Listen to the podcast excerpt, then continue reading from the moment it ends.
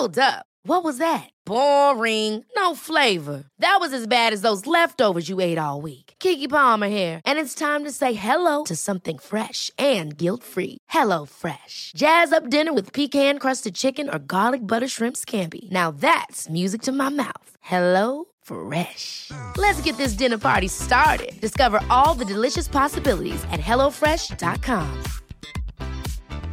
Hi, I'm Daniel, founder of Pretty Litter. Did you know cats tend to hide symptoms of sickness and pain? I learned this the hard way after losing my cat, Gingy. So I created Pretty Litter, a health monitoring litter that helps detect early signs of illness by changing colors, saving you money and potentially your cat's life. Pretty Litter is veterinarian developed, and it's the easiest way to keep tabs on your fur baby's health right at home. Go to prettylitter.com and use code ACAST for 20% off your first order and a free cat toy. Terms and conditions apply. See site for details.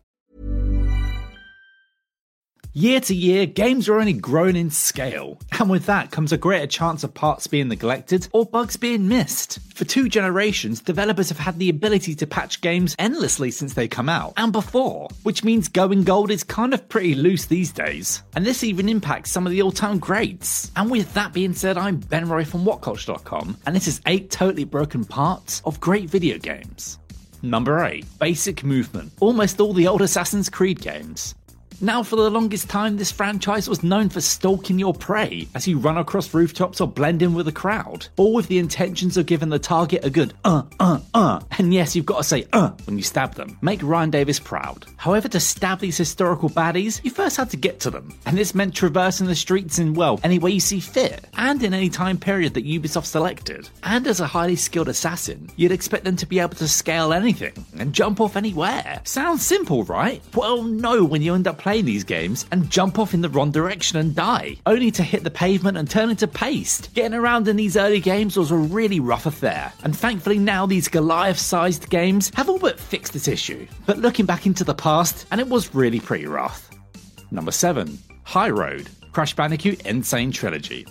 Concessions had to be made for the N. Sane trilogy to get it out on time, and within budget, so Vicarious Visions made the choice to roll all the Crash Bandicoot games into one, in terms of mechanics anyway. So that meant Crash 1 and Cortex Strikes Back controlled like warped. Now, yes, at first this does seem like it's best for business, but it also broke Crash for a lot of players, especially the first game. At certain points, Crash felt worse than Glover on the N64, without cries of missing jumps and seemingly being cheated, as the simplest of enemies would become a great challenge. The game over screen was all too common at this point, but when it came to the treacherous high road, you really got to know it well. Everything was off, Crash wasn't landing right, and not even the trusty running the ropes trick would help. Uka Uka was even useless. Such a decision to modernise Crash might have made sense at first, but this meant Vicarious Visions turned a nostalgia trip into a midlife crisis. Number 6 Blood Trails Max Payne.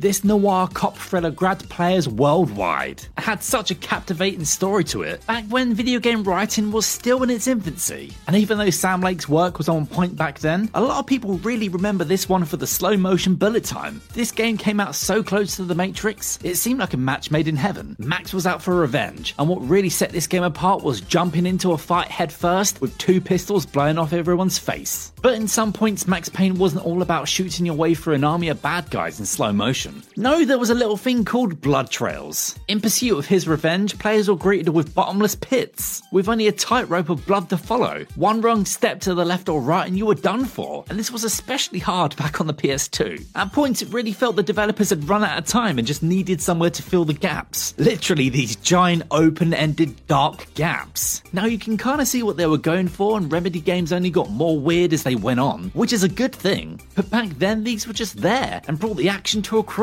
And as players try to make it through these trails, a ghostly baby cry would surround them. Sure, these were creepy as hell and built up Max's suffering, but walking a tightrope of blood just wasn't fun, and not what this title needed. Number 5 Pause Damage, Doom 2016. Doing what nobody thought was possible, this game revived the franchise and the good name of Doom Guy, as it rip and teared onto consoles during a period when Bethesda almost took some time off from publishing Skyrim over and over again. Yes, there was actually a time they took a break from this. The gunplay was excellent and the graphics were stunning in all its gory glory, and of course the soundtrack was worth the price of admission. Mick Gordon was really harnessing the energy of hell in this one. But as players and speedrunners took this game apart weeks after launch, they uncovered a very handy exploit. This exploit essentially allowed players to steamroll any enemy and boss, whilst in the weapon wheel. By just firing the BFG and going into this wheel, caused everything to slow down, but it didn't stop the damage. This meant the hardest boss was beaten with ease. Number 4. Enemy Detection Hitman Absolution. Absolution came out some six years after the now cult classic Blood Money, and at the same time forgot everything that made Hitman fun. Much like Sam Fisher at the time, Agent 47 was going through a midlife crisis and trying to be something it wasn't. A messy development, linear levels, and a focus towards action wasn't actually the death knell for Absolution, but when it came down to it, it was the hypersensitive NPCs that inhabited nearly every level of the game. This was a real callback to the earlier games when you couldn't hide from them at all, and they would spontaneously just start shooting you. Disguises became almost pointless, and that's because this mechanic was, well, an afterthought, and you really can't take IO Interactive to task on this one, as it came down to the endless pressure from Square Enix trying to make this as profitable as possible. This wasn't what Hitman should have been, and basically ended up in a pseudo reboot of the game. Thankfully, IO are far away from Square Enix now, and Hitman has never been better. Number 3 Interrogations LA Noire.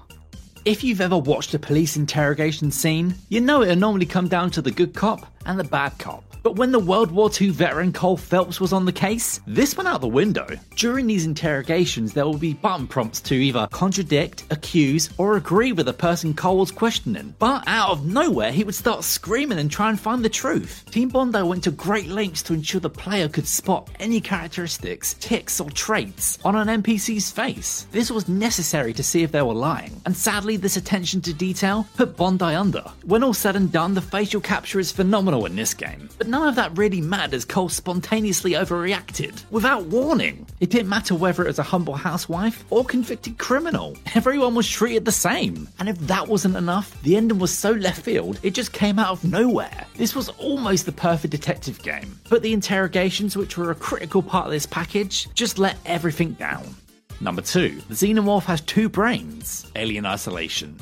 What's more terrifying than being left alone with a xenomorph on a spaceship? Not much, really. Well, actually, if the xenomorph knows where you are at all times. This was thanks to the alien's AI, which had two brains one that constantly knew where you was, and one that was trying to confuse that brain. Constantly, these two would be fighting as you, the player, would be trying to get through the space station. Just think of it like this if the alien knew where Ripley was in the original films, it'd be over in an instant. And for a lot of players, it was over and over again. This sometimes would happen for no viable reason other than the brain that knew where you was won the fight, making the experience outright frustrating for some players. The xenomorph was literally magnetized towards you, and there was no escape. And if you were miles away from the last checkpoint, well, sucks to be you. Number 1 Body Scan Splinter Cell Pandora Tomorrow.